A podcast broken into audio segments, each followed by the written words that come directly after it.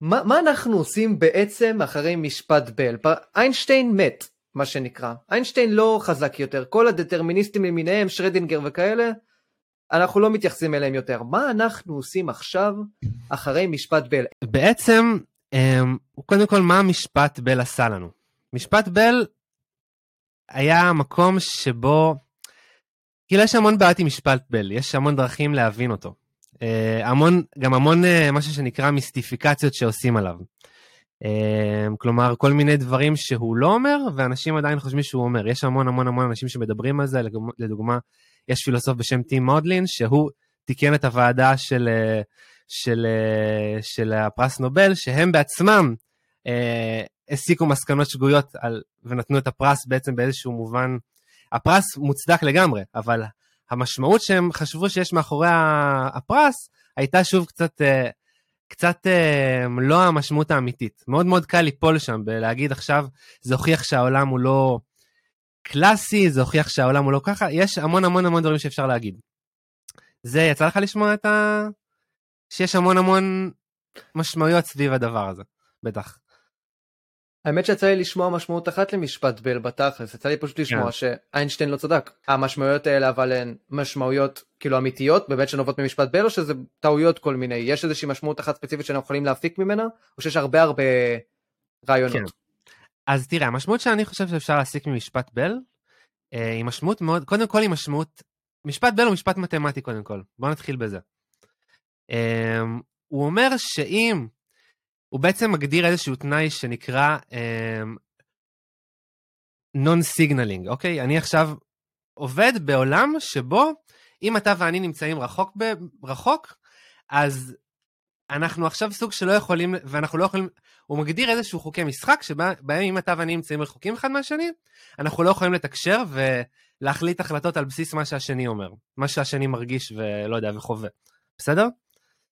בעצם אם אנחנו כן. רחוקים, אז אנחנו לא יכולים לעשות דברים מסוימים, נכון? זה מה שבל מניח באיזשהו מובן. הוא מניח, אם שני עצמים הם רחוקים, יש איזשהו חוקי משחק מסוימים שהם יכולים לשחק. זה מה שאנחנו יודעים מהעולם שלנו, מהעולם הקלאסי, בוא נגיד ככה.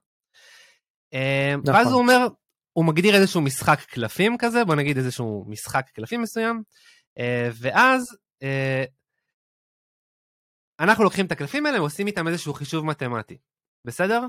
הקלפים כמובן שיש איזשהו אלמנט של מזל יכול להיות, אבל בל סוג של מוכיח, לא משנה איזה משחק אנחנו נשחק עם הקלפים האלה, אנחנו לא נוכל לנצח אותו בצורה מסוימת חזקה מדי. כלומר, אם עכשיו אנחנו נגיד נשתמש בקלפים האלה בשביל לשחק את המשחק, וזה איזשהו משחק מתמטי, אנחנו לוקחים את המספרים, מכפילים, עושים דברים, מקבלים איזשהו תוצאה.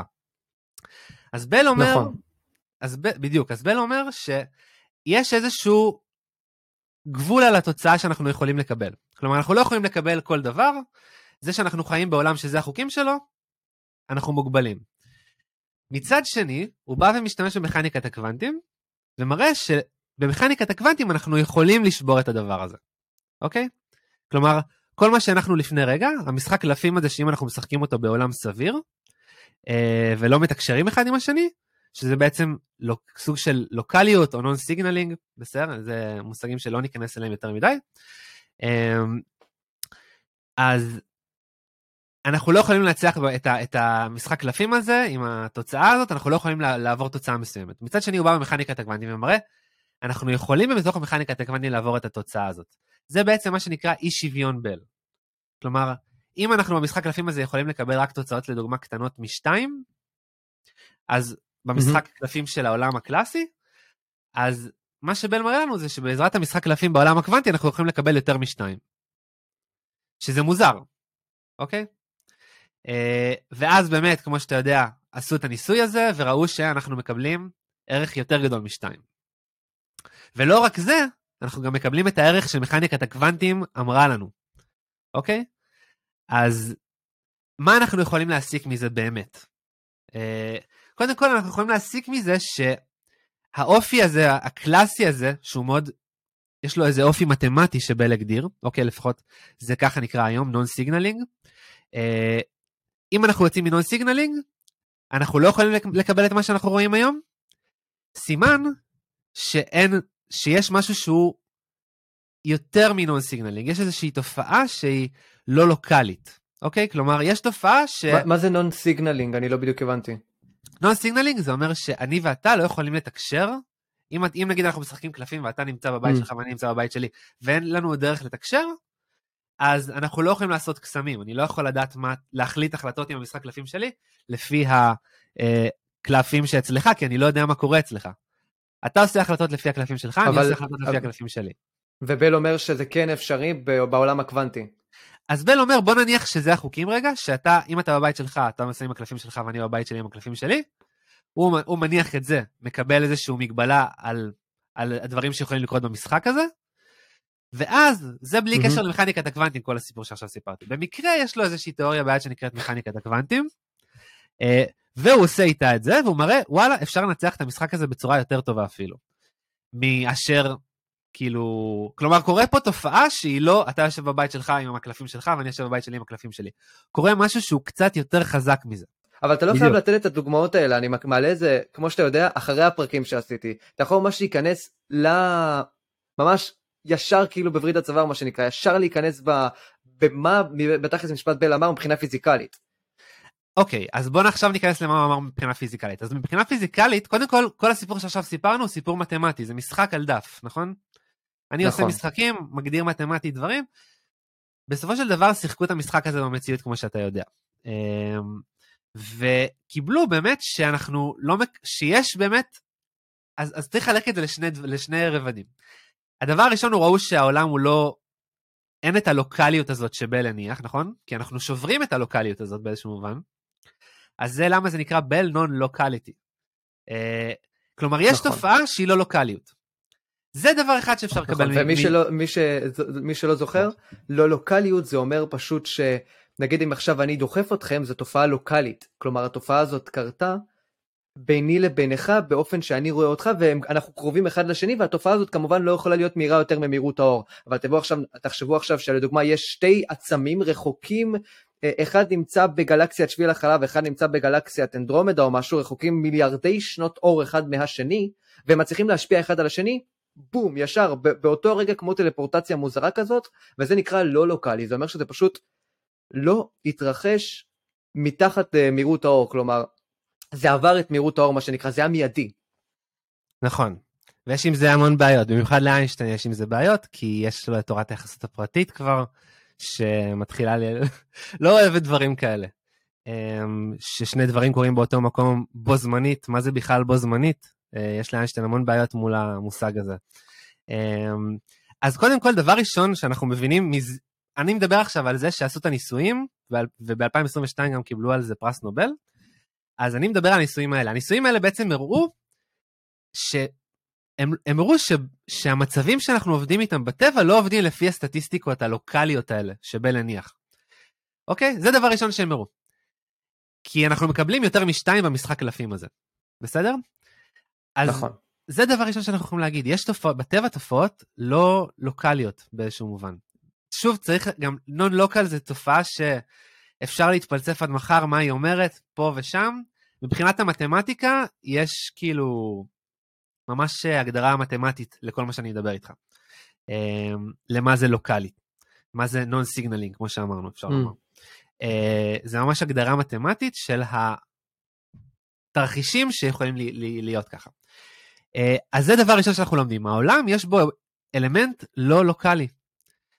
הדבר השני שהוא מעניין, ועכשיו אני, אני אסביר למה אמרתי מקודם, במקרה היה לו ביד את מכניקת הקוונטים. כי אף אחד לא כן. לא מבטיח לנו ש, שזה יהיה, שמכניקת הקוונטים היא נכונה, עדיין. רק מבטיחים לנו שהמכניקה, בוא נגיד הקלאסית לא נכונה, ה non-signaling הזה הוא לא נכון. כלומר, יש תופעות שמנצחות נכון. את ה non-signaling. ומה שיפה הוא, שגם, למה, זה למה אני, זה הסיבה שאני אומר במקרה היה לו ביד, כי יש פה באמת איזשהו, אתה יכול להגיד, צירוף מקרים. במקרה יש לנו את מכניקת הקוונטים, שקיבלנו מדברים אחרים לגמרי במציאות, באיזשהו מובן. והיא ומכניקת מביאה... הקוונטים יכולה להסביר את הלוקליות? היא יכולה, היא, היא יכולה להסביר אותו ולתפוס את, כמעט את כולו.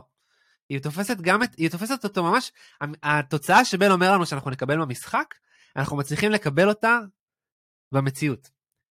אז זה אומר שמכניקת הקוונטים לא רק שיש לה המון תחזיות והמון המון חישובים ממש מדויקים, אה, שמנבאים את המציאות, גם פה היא הצליחה, עדיין לא נכשלה. זה לא אומר שמכניקת הקוונטים היא התיאוריה הסופית, יכול להיות שיהיה במקום אחר שאנחנו נמצא בעיות, לדוגמה בעיית המדידה. אה, כלומר, יכול להיות שיש הרחב, שנצטרך, וכנראה שזה מה שיהיה, הרחבות למכניקת הקוונטים. אה, אבל כבר נכון. זה אומר שמכניקת הקוונטים לא נכשלה. זה אישוש שלה, זה מה שנקרא אישוש. זה לא הוכחה, זה אישוש. כלומר... אה, איינשטיין, בוא נגיד ככה, כן. שגה, אפשר, אפשר, אפשר עכשיו להגיד שאיינשטיין שגה ב-100%, הופרכה טענתו. ועכשיו אנחנו נשארים עם פרשנות קופנהגן, שזה הפרשנות שהייתה המנצחת באותה תקופה. אוקיי, אז מה קורה איתנו אחרי משפט בל, וכשאנחנו עכשיו נשארים בתכלס, עם איזה, עם איזה פרשנות אנחנו נשארים ומה אנחנו עושים עם פרשנות קופנהגן והתמימות שלה. כי הבנתי שפרשנות קופנהגן עכשיו לפחות נחשבת תמימה. מה אנחנו עושים כן. איתה עכשיו? אוקיי, אז um, לפי מה שאני מבין את, את פרשנות קופנהגן, היא אמרה um, שיש איזשהו דבר כזה שנקרא קריסת פונקציית גל, נכון? היא בעצם מביאה לנו לאפשרות mm-hmm. את הדבר הזה שיש איזשהו אוסף אפשרויות, שזה הפונקציית גל, והיא מציעה, יש קריסת פונקציית גל, היא קוראת לזה, ומה שקורה שם זה, ש... זה שהמציאות שה... בוחרת אחד מהמצבים שהפונקציית גל נמצאת עליו, נכון? Mm. כן. זה בעצם מה שפרשנות קופנהגן. וזה משהו שמתקיים. כן. זה משהו שממש מתקיים במציאות. קשה להגיד מה מתקיים במציאות באמת, כי אנחנו רואים את זה, אנחנו רואים רק את המדידה, אנחנו לא יודעים מה קורה בין לבין, נכון? אנחנו מדדנו, אנחנו עושים דברים פה בין לבין ומודדים, אנחנו לא יודעים, ומכניקת הקוונטים היא הניסיון שלנו להבין מה קורה בין לבין, בין שאנחנו עושים מדידות. Mm-hmm. אז פרשנות קופנהגן בעצם היא, הר... היא כאילו המקום הזה הראשון שאומר לנו, לפי איך שאני רואה את זה, היא הפרשנות, המקום הראשון הזה בטבע שאומר לנו, היי hey, חבר'ה תראו, קורה הדבר הזה שמ... משהו שהוא ענן של הסתברויות, נבחרת אפשרות אחת. זה בעצם, הוא קורא לזה קריסת mm. פונקציית גל, אבל מה זה קריסת פונקציית גל? זה לא אומר לנו כלום. המילה קריסה היא איזושהי מילה שאנחנו מכירים מהמציאות, אבל זה סך הכל ניסיון לתת לאופרציה המתמטית שם, אוקיי? וזה בעצם מה שפרשנויות מנסות לעשות. הן מנסות לקחת את המבנה המתמטי של מכניקת הקוונטים, ולהצמיד לו עצמים ממשיים מסוימים בתוך האונתולוגיה של המציאות, שמשחקים ביניהם לפי מכניקת הקוונטים. זה בעצם הניסיון mm. של פרשנות. אה, אז פרשנות קופנהגן באמת מהפכנית אומרת לנו, קיים הדבר הזה, שיש איזשהו ענן של הסתברויות, שממנו יש מדידה, יש כאילו איזושהי קריסה, משהו, כל האפשרויות האלה מתמצות לאפשרות אחת אה, פקטואלית, ואנחנו אה, יוצאים לדרך, וזה הדבר שמדדנו. אז היום נכון. יש נכון, אז, אז היא כאילו הראשונה הזאת שמרשה בכלל להתפרע ברעיון הזה ש, ש possibilities הופכים ל actuals. Um, כאילו דברים שהם אפשריים הופכים להיות ממשיים, כאילו בצורה שמכניקת הגמני מדברת עליה. Uh, מה קורה אחרי זה? Mm-hmm. אז אחרי זה יש עוד פרשנויות, כי בעצם אנשים עדיין נתקעים עם בעיית המדידה בעצם. מה קורה שם בדבר הזה שענן של הסתברויות, לפי פרשנות קופנהגן, הופך לאפשרות אחת. Uh, משפט בל, אני לא יודע כמה פרשנויות הוא שולל, אוקיי? כנראה שהוא שולל פרשנויות מאוד מאוד מאוד ספציפיות, uh, שאומרות ש... כמו שדיברנו מקודם, המשחק קלפים, כל פרשנות שתגיד שהמשחק קלפים הזה uh, חייב להתקיים כמו שהוא מתקיים בצורה ה... הקלאסית הזאת שדיברנו עליה, הלוקאלית, כל פרשנות כזאת היא כאילו, היא בעצם לא תשרוד. אבל קשה מאוד ללכת לפרשנויות ובאמת לשלול אותן אה, לפי משפט בל. אה, כן, משפט בל אומר לנו משהו על המטאפיזיקה של המציאות, הוא אומר לנו, כמו שאמרנו, היא לא לוקאלית, אבל קשה מאוד. אז אה, להגיד דברים נוספים. כמו שאתה אומר, אתה אומר, מה עכשיו אנחנו עושים אחרי משפט בל? כאילו, איך אנחנו ממשיכים לחקור את המטאפיזיקה בעזרת הפיזיקה, באיזשהו מובן. נכון. אז אני אגיד על שני כיוונים שקורים. אז כיוון אחד זה באמת, כמו שאנחנו מדברים, להביא עוד פרשנויות, למצוא עוד פרשנויות. אה, זה עוזר לנו אולי להבין את מכניקת הקוונטים בעוד צורות. בעצם כל פרשנות היא מנסה להדגיש צד אחר של מכניקת הקוונטים, באיזשהו מובן. היא לוקחת את האובייקטים האלה של מכניקת הקוונטים, פונקציית גל, משוואת שרדינגר, כל הדברים האלה, וגם מדידה, ומנסה לתת איזשהו אינטרפליי, בעצם איזה, המשחק הזה שקורה בעולם, זה, זה הפרשנות. אין בעצם דרך להבדיל עדיין במציאות, אין ניסוי, מתמ... אין, אין ניסוי מדעי שמבדיל בין פרשנויות. אה, עדיין לא מצאנו ניסוי מדעי שמבדיל בין פרשנות העולמות המרובים לפרשנות קופנהגן. שבעיניי אפילו אפשר להגיד שהן באיזשהו מובן, בגלל, בגלל הדבר הזה הן שקולות, אוקיי? וככה יש עוד הרבה פרשנות שאין לנו בעצם ניסוי מדעי להפריד אחד מאחר. וזה בעצם איך שמדע עובד. מדע עובד על ידי זה שאנחנו אומרים. יש לי, יש לי תיאוריה, אני אעשה ניסוי שיבדוק אם היא נכונה. אני אעשה ניסוי ש... שיבדוק אם היא, אם היא לא נכונה. אם היא ברת הפרחה. ומה שקורה היום בפרשנויות זה שהן נכון. לא ברות הפרחה. זה הבעיה בפרשנויות. ברוב הפרשנויות. כן, אבל אמ, אם ניקח עכשיו את... אבל לא סתם הלכו לגישה הזאת של יצירת פרשנויות חדשות. הלכו לגישה של יצירת פרשנויות חדשות בגלל שיש בעיות בפרשנות קופנהגן. אז אתה יכול להגיד לתת לי את ה... תגידי לדוגמה איזשהי תיקון או איזשהו ניסיון לתקן את בעיית המדידה, אולי איזשהו ניסיון מטורף שאתה מכיר לתקן את בעיית המדידה? קודם כל, מהי בעיית המדידה? אז בעיית המדידה היא בעצם המקום הזה שאנחנו לא, לא מבינים מתי הטבע הוא מודד ומתי הוא מתקדם קוונטית באיזשהו מובן, שרד, לפי משוואת שרדינגר, נכון? אתם דיברתם על משוואת שרדינגר בטח. אז אנחנו לא יודעים מתי הטבע מחליט כן, כן. להתקדם לפי משוואת שרדינגר ומתי הוא מחליט להימדד.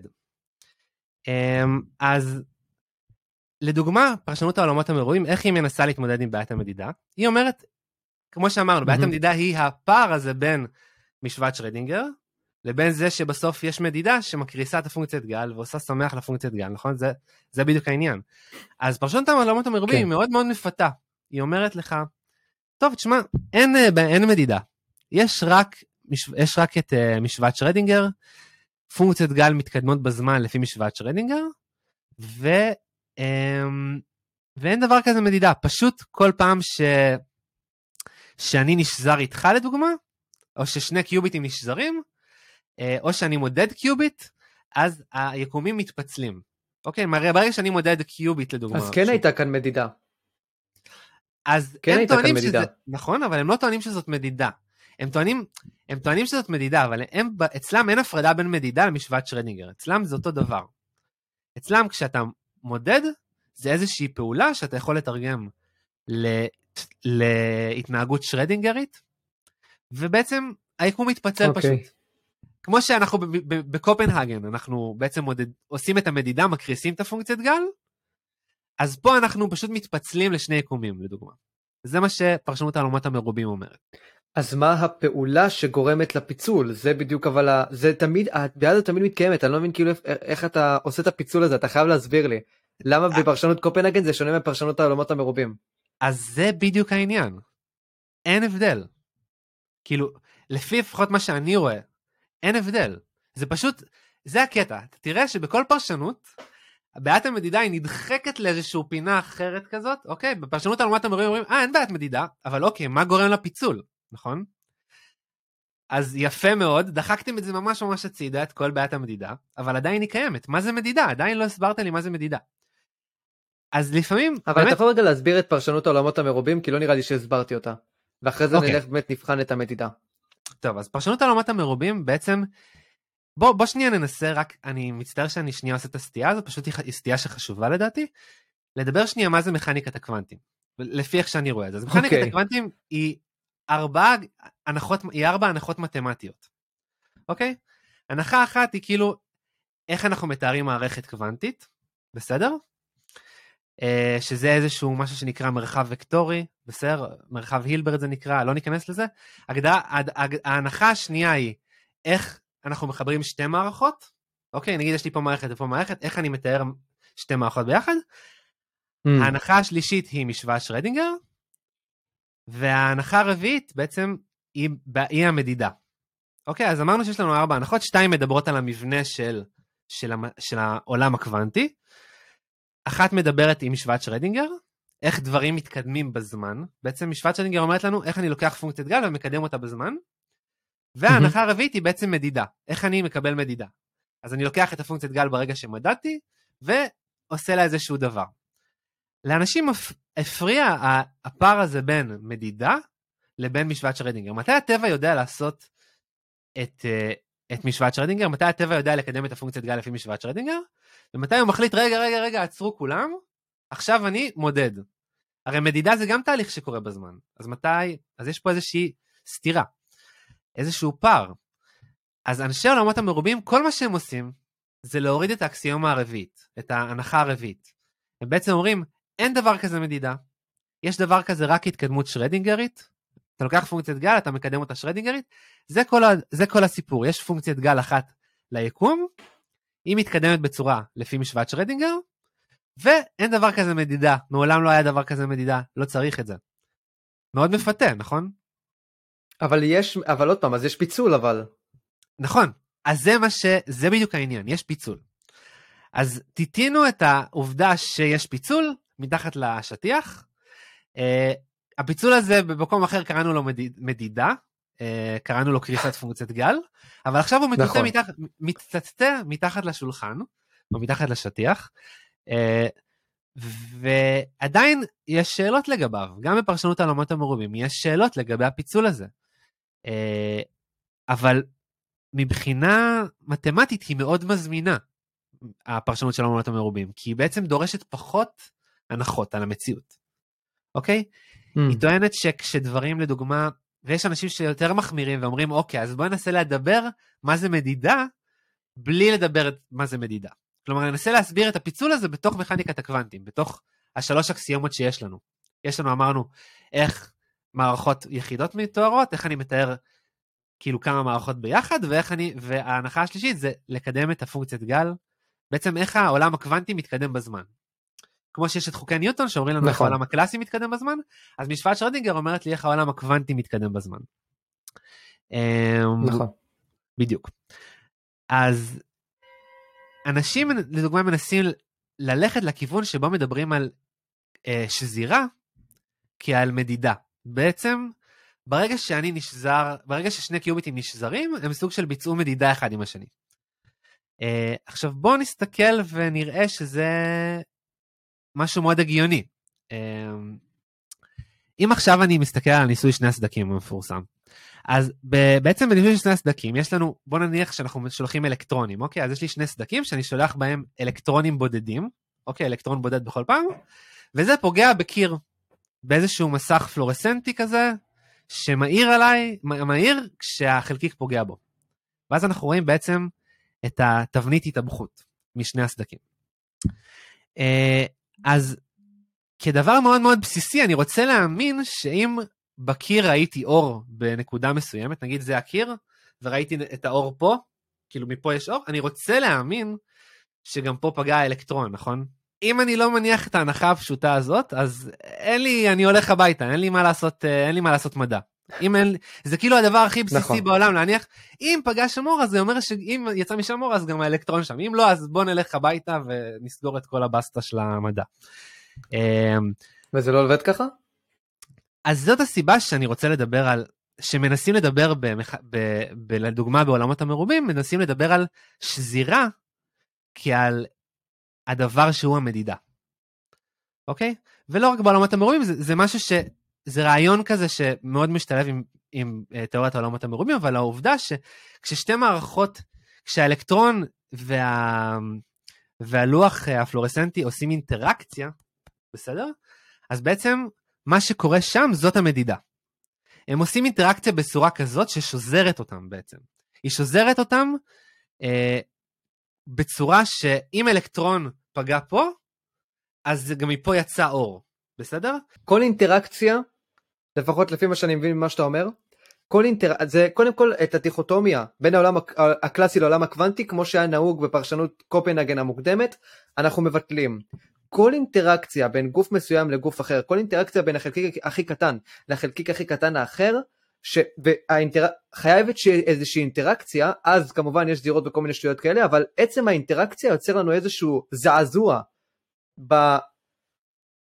בגל הקודם בגל שרדינגר הקודם מה שמביא בסופו של דבר למדידה. האינטראקציות מביאות למדידה. ואם עכשיו היה לנו חלקיק אחד בודד בלי שום דבר שיכול למדוד אותו כלומר אפילו שמש לא יכולה למדוד אותו אה, על ידי אה, גלי הכבידה שלה, אז הוא לכאורה לא באמת היה קיים מבחינת הקיום שלו במציאות, הוא לא באמת היה קיים בתכלס, כי אי אפשר להגיד שהוא קיים לפני שאנחנו באמת בתכלס מודדים אותו, או לפני בתכלס שהוא עושה איזושהי אינטראקציה עם משהו אחר, כי אף אחד בתכלס לא יודע שהוא קיים. זה כמו אולי המשפט המפורסם הזה של, ששואלים, עץ שנופל ביער ואף אחד לא שומע אותו, אז שואלים האם הוא משמיע קול או לא משמיע קול. אז מבחינת מכניקת הקוונטים, הוא לא משמיע קול מה שנקרא.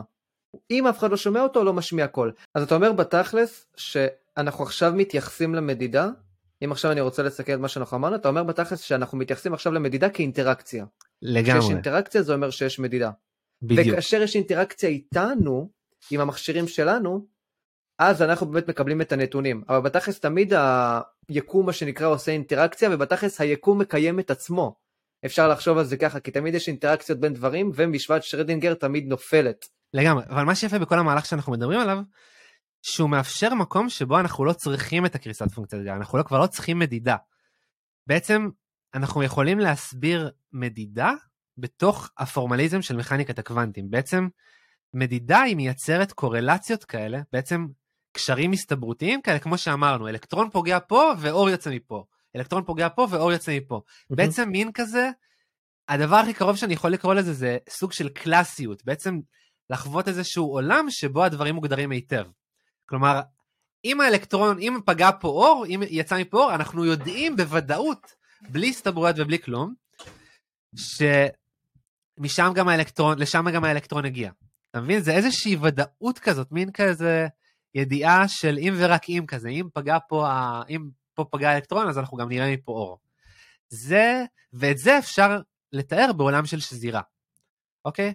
לחשוב על זה שיש באיזשהו מובן הרבה הרבה יקומים מקבילים, שבכל אחד מהם האלקטרון פגע במקום אחר, אבל יש המון המון יקומים מקבילים. לפני הניסוי, לפני שאני יודע באיזה יקום אני, באיזה יקום פגע האלקטרון, אז בעצם יש סופר פוזיציה של כל היקומים האלה. אה, וזאת בעצם תופעת השזירה. אה, רגע רגע, אז אתה אומר, גם כן. בתכלס מה שאתה אומר, זה שלא חייב להתייחס לפיצול כנעשה אחרי מה שאני עושה, יכול להיות שהפיצול גם היה לפני, תמיד היה הרבה הרבה יקומים ואני פשוט נמצא ביקום מסוים, אבל המשוואות שרדינגר מאפשרות לנו איזושהי ראייה מרחבית על כל היקומים ביחד. אה, נכון, משוואת שרדינגר היא זאת שאומרת לנו איך היקומים השונים אה, מתנהגים. אנחנו כבר לא צריכים באיזשהו מובן... אבל זה נראה לך סביר? אה... זה נראה לך בתכלס, אה, כאילו, יש אנשים שבאמת מאמינים שאנחנו נמצאים ביקומים מפוצלים והיקומים המפוצלים האלה עכשיו אני גם משהו חדש שאני שומע ממך תמיד היו מפוצלים ורק משוואת שרדינגר מאפשרת לנו כמו איזושהי אידאה אחת אה, להסתכל למעלה מהעולם שלנו להסתכל למעלה ולהסתכל בתכלס על כל היקומים האחרים ולראות איך כל היקומים האחרים מתנהגים אבל לנו תמיד יש את היקום הספציפי הזה שפועל באופן בתכלס דטרמיניסטי. בתכלס האופן שהוא פועל הוא דטרמיניסטי כי זה יקום אחד שתמיד היה צריך לפעול ככה. אבל לנו אין את אה, הגישה להבנה הזאת. אה, נכון, בעצם אנחנו חיים באיזשהו יקום אחד, כאילו אם תחשוב על זה כמו מין עץ שמתפצל, נגיד ועכשיו אני כל פעם מטיל מטבע, ויוצא לי עץ אופלי כל פעם, אז נגיד עכשיו הטלתי אותו פעם אחת, אז העץ יתפצל. בסדר? פעם אחת קיבלתי עץ, פעם אחת קיבלתי פאלי. ואני יכול להטיל אותו מלא מלא פעמים, העץ הזה רק ילך ויתפצל. יהיה עץ עם המון המון המון אפשרויות. פרשנות העלומת המרובים בעצם אומרת שכל פעם שאנחנו עושים את הניסוי הזה, אם זה ניסוי קוונטי, אז אנחנו מתפצלים למציאות אחרת. Uh, כל פעם אני נגיד מתפצל ליקום שיצא לי ארבע פעמים. או שהפיצול היה לפני. Uh, בדיוק, היא גם לא מתחייבת מתי קורה הפיצול, אבל היא יודעת להגיד מתי הוא כבר קרה. היא לא יודעת mתי הוא התחיל, כן. היא יודעת להגיד לפני שהוא קרה ואחרי שהוא קרה באיזשהו מובן.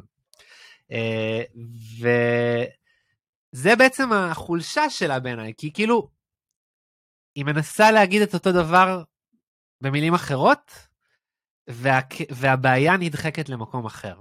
כלומר, אני חושב שפרשנות העלומת המרובים היא מבורכת, כלומר, היא עדיין עזרה לנו לפשט יותר את מה שקורה, אה, וגם באמת להסתפק רק במשוואת שרדינגר בעצם, ולא להיות צריכים את, את, את, את המדידה, את האופרציה של מדידה.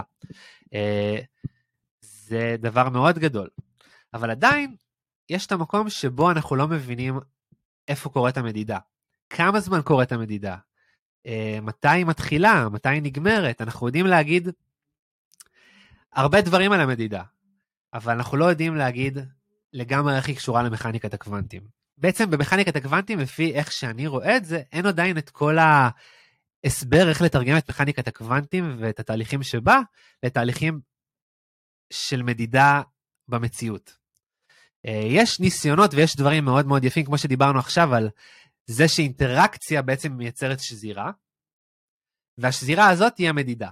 אז זה כבר דבר שהוא הוא, הוא מקדם אותנו בהבנה, הוא מקדם אותנו ב, בתיאור של תופעת המדידה, אבל עדיין חסר איזשהו, בעיניי ניס, ניסויים יותר מדויקים של איפה קורית המדידה. להבין מה קורה שם, mm. כמה זמן היא לוקחת, בהתאם מערכות שונות. בעצם אני רוצה לחפש מודל שיגיד לי, בהינתן מערכת פיזיקלית וכו' וכו' וכו', מתי היא תימדד? כמה זמן ייקח לה להימדד? זה איזשהו משהו שמכניקת הקוונטים אולי מביאה לך, אבל עוד לא, לא בצורה משכנעת עד הסוף. לא בצורה שמגובה בניסויים אה, שמוכרים היטב לפחות. יש אה, איזושהי התייחסות, אה, הפרשנויות פוגשות אותך ב, בעיסוק היומיומי במדע, במכניקת הקוונטים? כלומר כן. עכשיו אנחנו נכנסים כאן לאיזשהו דיון מאוד מאוד עמוק לעצם המציאות, הפרשנויות עצמם אבל, נגיד פעם אחת איכשהו השפיע אה, פרשנות היקומים המקבילים על העבודה שאתה עושה בתכלס, העבודה המדעית, מאוד מעניין אותי לדעת אם באמת יש השפעה. אוקיי, אז לא. אה, קודם כל התשובה הראשונה היא לא, אבל אני אסביר גם. לי אישית לא, ולרוב הפיזיקאים שאתה תפגוש שמתעסקים במכניקת הקוונטים, לא.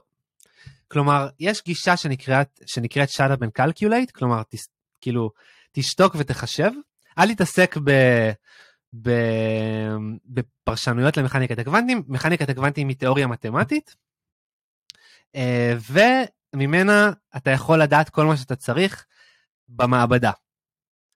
אה, אז נכון. במקום כזה, אני חושב שבאמת אני דוגל, ורוב האנשים שאני מכיר הם דוגלים ביום יום, פיזיקאים שעובדים, דוגלים בפרשנות קופנהגן, וזאת גם הפרשנות שמלמדים ב- ב- בספרי לימוד לרוב.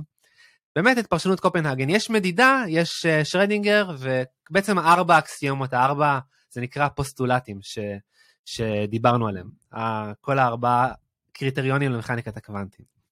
Um, אז ביום יום פיזיקאים שמתעסקים במכניקת הקוונטים כמו שהיא כבר, פחות מעניין אותם, כאילו הם רק רוצים נכון. יש לי מדידה, מה התוצאות שלה? סבבה. אני, אני לא... אני פחות מתעניין. דבר שני, אני חושב שיש אנשים שכן מתעניינים בפרשנויות. אמ, וזה אנשים שמתעסקים כבר, לדוגמה, ביסודות מכניקת הקוונטים, כלומר דברים ש... שאנחנו מנסים לשאול על המבנה של מכניקת הקוונטים, כל מיני דברים מוזרים שקורים במכניקת הקוונטים, ליצור סתירות פנימיות למכניקת הקוונטים. שם אנשים יכולים להשתמש גם בפרשנויות אחרות. Um, לדוגמה, יש פרשנות שנקראת uh, uh, two-state vector formalism, זה בעצם סוג של פרשנות שאומרת שהפונקציית גל היא משהו שנע מהעתיד, לה... תחשוב שיש לי כאילו, פה מדידה, כמו שאמרנו, פה יש לי מדידה, ופה יש לי מדידה לדוגמה. זה, זה זמן, בסדר? ואז אני יכול להגיד, אני יודע מה קורה פה, אני יודע מה קרה ברגע 0, ואני יודע מה קרה ברגע 1. עכשיו לפי זה אני רוצה לדעת מה קרה בין לבין. אז הפרשנות הזאת שנקראת uh, two state vector formalism, בעצם uh, אפשר להגיד uh, הפורמליזם הדו-וקטורי זה נקרא, משהו כזה. Uh, זאת מש... פרשנות שאני יודע שאנשים שמשתמשים בה הם נוטים למצוא יותר כאלה כל מיני באגים במכ... במכניקת הקוונטים. Uh, יש uh, חבר'ה, לא יודע אם יצא לך לשמוע על יקיר אהרונוב, אבשלום אליצור. אה, אני כן שמעתי על הרעיון הזה של העתיד ועבר. כן, בדיוק. כן. אז הם טוענים ש... כשהם משתמשים בפרשנות הזאת הם מוצאים יותר ככה כל מיני האקים בתוך מכניקת הקוונטים. הפרשנות הזאת איכשהו היא יותר עוזרת להם בשביל המשימה הזאת. אה, כי בעצם בוא נבין שנייה מה זה פרשנות. פרשנות זה, אני יש לי את, את, ה, יש לי את המתמטיקה של מכניקת הקוונטים, אני לא צריך שם פרשנות. אם אני מתמטיקאי, למה אני צריך פרשנות? אבל כבני אדם, נוח לנו שיש לנו עצמים מסוימים שעליהם אנחנו מלבישים את הפרשנויות ומדמיינים אותם בראש, משחקים. נכון? כאילו כשאני עושה סימולציה למשהו, אז אני יכול לעשות סימולציה שהיא רק מספרים ודברים כאלה, אבל אם אני גם אעשה סימולציה שאני אראה את הדברים ויזואלית, וככל שאני אבין אותם בעוד רבדים ובעוד צורות, ואחשוב עליהם בצורות יותר מגוונות, אני יכול להבין אותם יותר לעומק.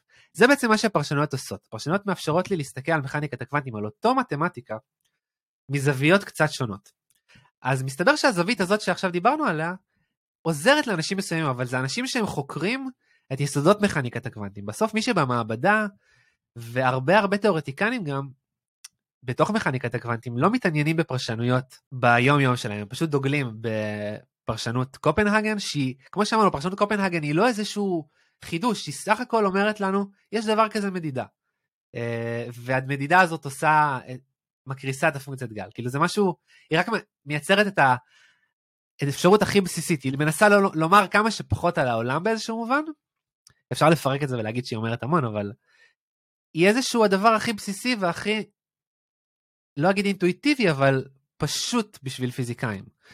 Uh, אני לא רוצה אף אחד, כי אתה לא רוצה ללכת לסיפורים על המציאות, מה זה פונקציית גל, טה טה טה טה טה, אז אתה פשוט דוגל בפרשנות קופנהגן שהיא המלבוש הכי בסיסי שאתה יכול לשים על המתמטיקה של מכניקת הקוונטים. ברור אבל שבן אדם אה, שמתחיל ללמוד פעם ראשונה מכניקת הקוונטים, נניח איזה פיזיקאי אחד אה, צעיר שמתחיל בטכניון או משהו, אז הוא גם לא ישאל את עצמו את השאלות האלה כשהוא מקבל בספר הלימוד את פרשנות קופנהגן, מציבים לו את זה ממש כאילו אה, כמובן מאליו, ככה היקום פועל, ורק צריך להגיד לו צריך להראות לו כמה, כל מיני דברים לא הגיוניים, צריך רגע כאילו להתסיס במוח שלו את המחשבה של חוסר ההיגיון במכניקת הקוונטים, כדי שהוא ייכנס לזה, כי תאמין לי שבטוח, אני, אני אפילו יכול לשאול אותך, בטוח היה לך כל מיני אנשים שלמדו איתך בפעם הראשונה, ממש בתחילה שהתחלת את uh, מכניקת הקוונטים, ולא שאלו שאלות. לגמרי, תשמע, רוב האנשים גם לא, כאילו, זה לא רק אנשים שלומדים, רוב האנשים לא מעסיקים את עצמם בשאלות האלה.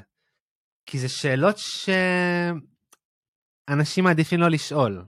אנשים, רוב האנשים חושבים שבעיית המדידה היא לא קיימת יותר.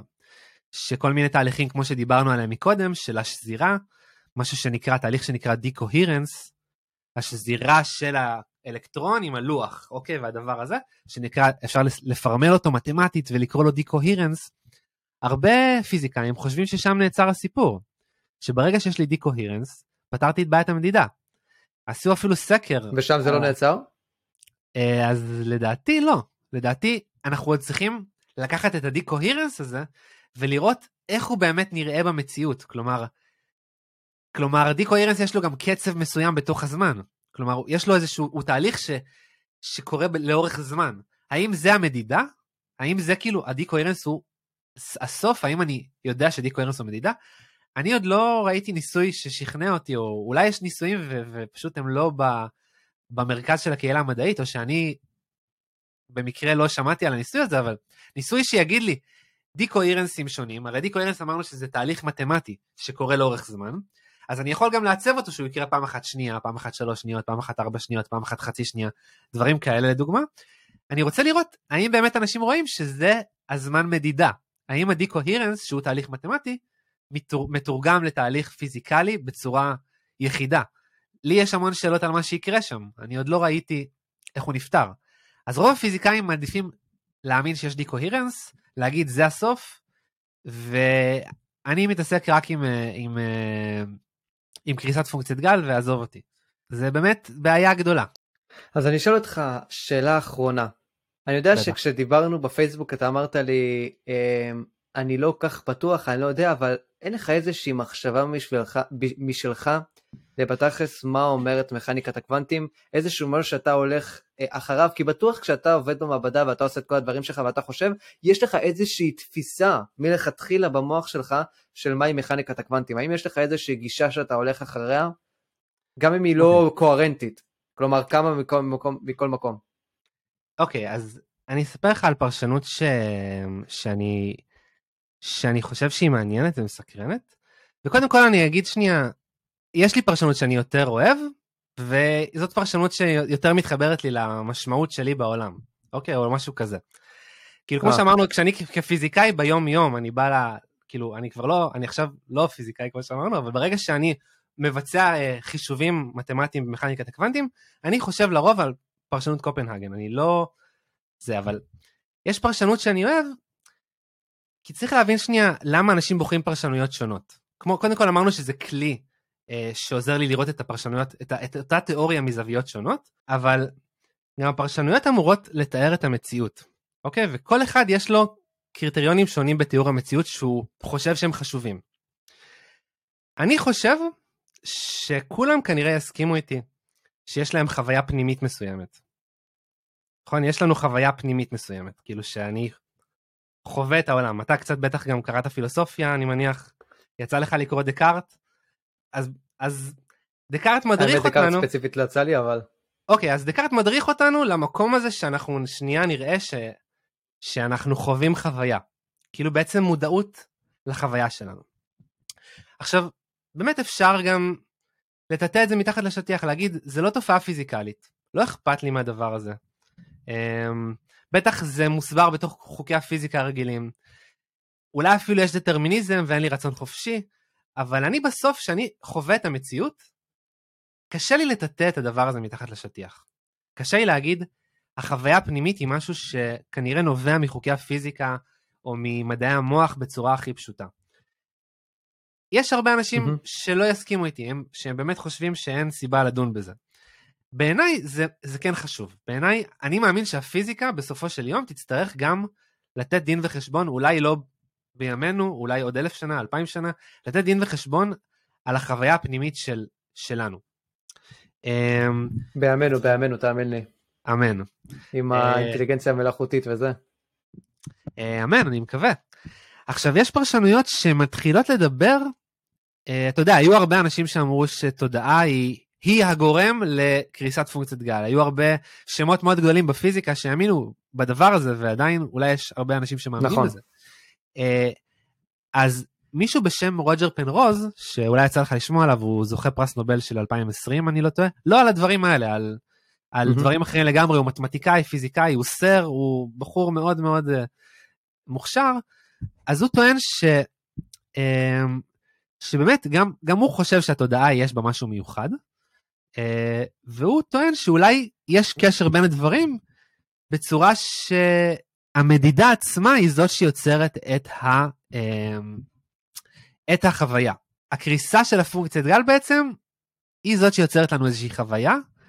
Uh, הוא טוען שגם מדידה יש בה, שבה, בה, שהתודעה יש בה משהו שנקרא לא חישובי, בסדר? כלומר non-computational, משהו שאני לא יכול לחשב מה הוא יעשה, והוא טוען, אה, במקרה יש לי עוד דבר אחד בטבע שאני יודע עליו שהוא כזה, מדידה. יש שני דברים בעולם שאנחנו לא מבינים. עד עכשיו הוא חושב ככה? כן. יש שני דברים בעולם שאנחנו לא מדידים, מבינים, מדידה ואת התודעה. והוא טוען שבתודעה יש גם תופעות שהן מעבר. Uh, אני לא יודע אם אני מסכים איתו עד הסוף, אני חושב שחלק מהרעיונות שלו אפשר לסתור גם, uh, ואפשר לדבר על זה גם, אבל אני מתרגש מלשמוע רעיונות כאלה שמתחילים לתת בתוך המציאות הפיזיקלית מקום שבו אולי נמצאת תודעה. כלומר, כמו שאמרנו, תודעה היא משהו שכולנו חווים. אני לא יכול להוכיח שלך יש תודעה, אבל לי יש תודעה ואתה על עצמך תגיד את זה וכל אחד יגיד את זה על עצמו. זה בדיוק מה שנקרא בעיית הנפשות האחרות. כלומר, אני יודע שאני קיים ושלי יש תודעה פנימית, אני לא יודע את זה על אחרים. אבל אני יודע שזה קיים במציאות. כלומר, ואני כפיזיקאי שמאמין בפיזיקה, חושב שהדבר הזה צריך להיות מקודד בתוך הפיזיקה. כמו שאיינשטיין אמר, ריאליזם וקומפליטנס, אני מאמין שזה צריך להיות בתוך הפיזיקה mm-hmm. שלנו. בתוך הפיזיקה שלנו אנחנו צריכים להיות אחראיים ולתת כאילו תיאור של הדבר הנוסף שרק אני חווה. כלומר, אם לא הייתי חווה אותו, אז יכול להיות שהייתי מרוצה עם כל הפיזיקה, הייתי פשוט מסתכל על העולם באיזושהי צורה, אני לא יודע, אומר אין לי חוויה פנימית, אה אוקיי, הפיזיקה היא סבבה, היא מתארת פה את זה, היא מתארת הקוונטים, היא מתארת פה, אבל ברגע שאני מתוך ה-first person שלי חווה שיש חוויה, אז אני אומר, מרגיש לי שגם הפיזיקה צריכה לתאר את זה. ומה שפנרוז מנסה לעשות הוא לשים את זה בתוך הפיזיקה שלנו. אה, האם זה נכון, האם זה לא? שאלה. אה, אני מאוד אוהב את הפרשנות הזאת, היא גם, לדעתי פרשנות, מה שיפה בה היא שהיא ברת הפרחה. כמו שאמרנו שפרשנויות הן לא ברות הפרחה לרוב, הפרשנות הזאת היא ברת הפרחה, כלומר, הוא מציע אשכרה אה, דברים, נכון. בדיוק, הוא מציע אשכרה דברים שאפשר למדוד, עזוב, זה ניסויים מאוד מאוד קשים שאני לא יודע אם יקרו ב... הלוואי, כמו שאתה אומר, שיהיו לנו התפתחויות uh, טכנולוגיות. יקרו, יקרו. הלוואי שזה יקרה בימי החיים שלנו, שאפילו שיפריחו את זה, סבבה? אני לא מפחד שיפריחו את זה. כשיפריחו את זה נתקדם הלאה. אבל יש פה משהו שהוא בר הפרחה. זה כבר בפני עצמו אומר, יש פה איזשהו משהו גדול מאוד לדעתי. כי בינתיים כל מה שמדברים על פרשנויות זה לא, זה לא באמת בר הפרחה, זה קורה באיזשהו יקום מקביל, זה קורה באיזשהו מרחב שאני לא יכול להגיע אליו. מתחילה להיות פה איזשה, איזשהו שיח על ניסויים שאפשר לעשות, והם גם מבצעים ניסויים, אני, ואפילו אני חושב שלא בכל, הרוב, שלא בכל הניסויים אה, הולך להם כמו שצריך, אבל עדיין נעשה פה מדע כמו שצריך. מדע שיודע שבשביל מדע צריך למדוד דברים, צריך להשוות, צריך להפריך, כמו אי שוויון בל, שזה היה מדע נהדר. אבל כל מה שמדברים על פרשנויות, בדרך כלל זה לא מדע, זה דרך לעשות מדע, אבל זה יותר סיפורים. אה, שגם יש להם את המקום דיבורים, שלהם. מה שנקרא. סתם דיבורים, אבל כמו שאמרנו, יש להם את המקום שלהם בתוך הפיזיקה, הם עוזרים לנו לחשוב. זה כמו שיש לי, אה, אני חושב שפיינמן אמר, אם אתה רוצה להבין משהו, תבין אותו בכמה דרכים. אז בעצם זה הדרך שלנו להסתכל על, אה. על פרשנות למכניקת הקוונטים, זה כל מיני דרכים להבין את אותו דבר, להצמיד את, לאותו דבר עצמים שונים, דמיוניים או לא דמיוניים, ולדמיין את היחסים בין, בין העצמים האלה, ואז להבין אותו, את אותו דבר מזוויות שונות. אז זאת פרשנות שאני הבנתי. מסתקרן בה, אה, וחושב שאולי אולי תגיד לנו משהו. ממליץ מאוד להסתקרן בזה, זה נראה לי מאוד מרגש.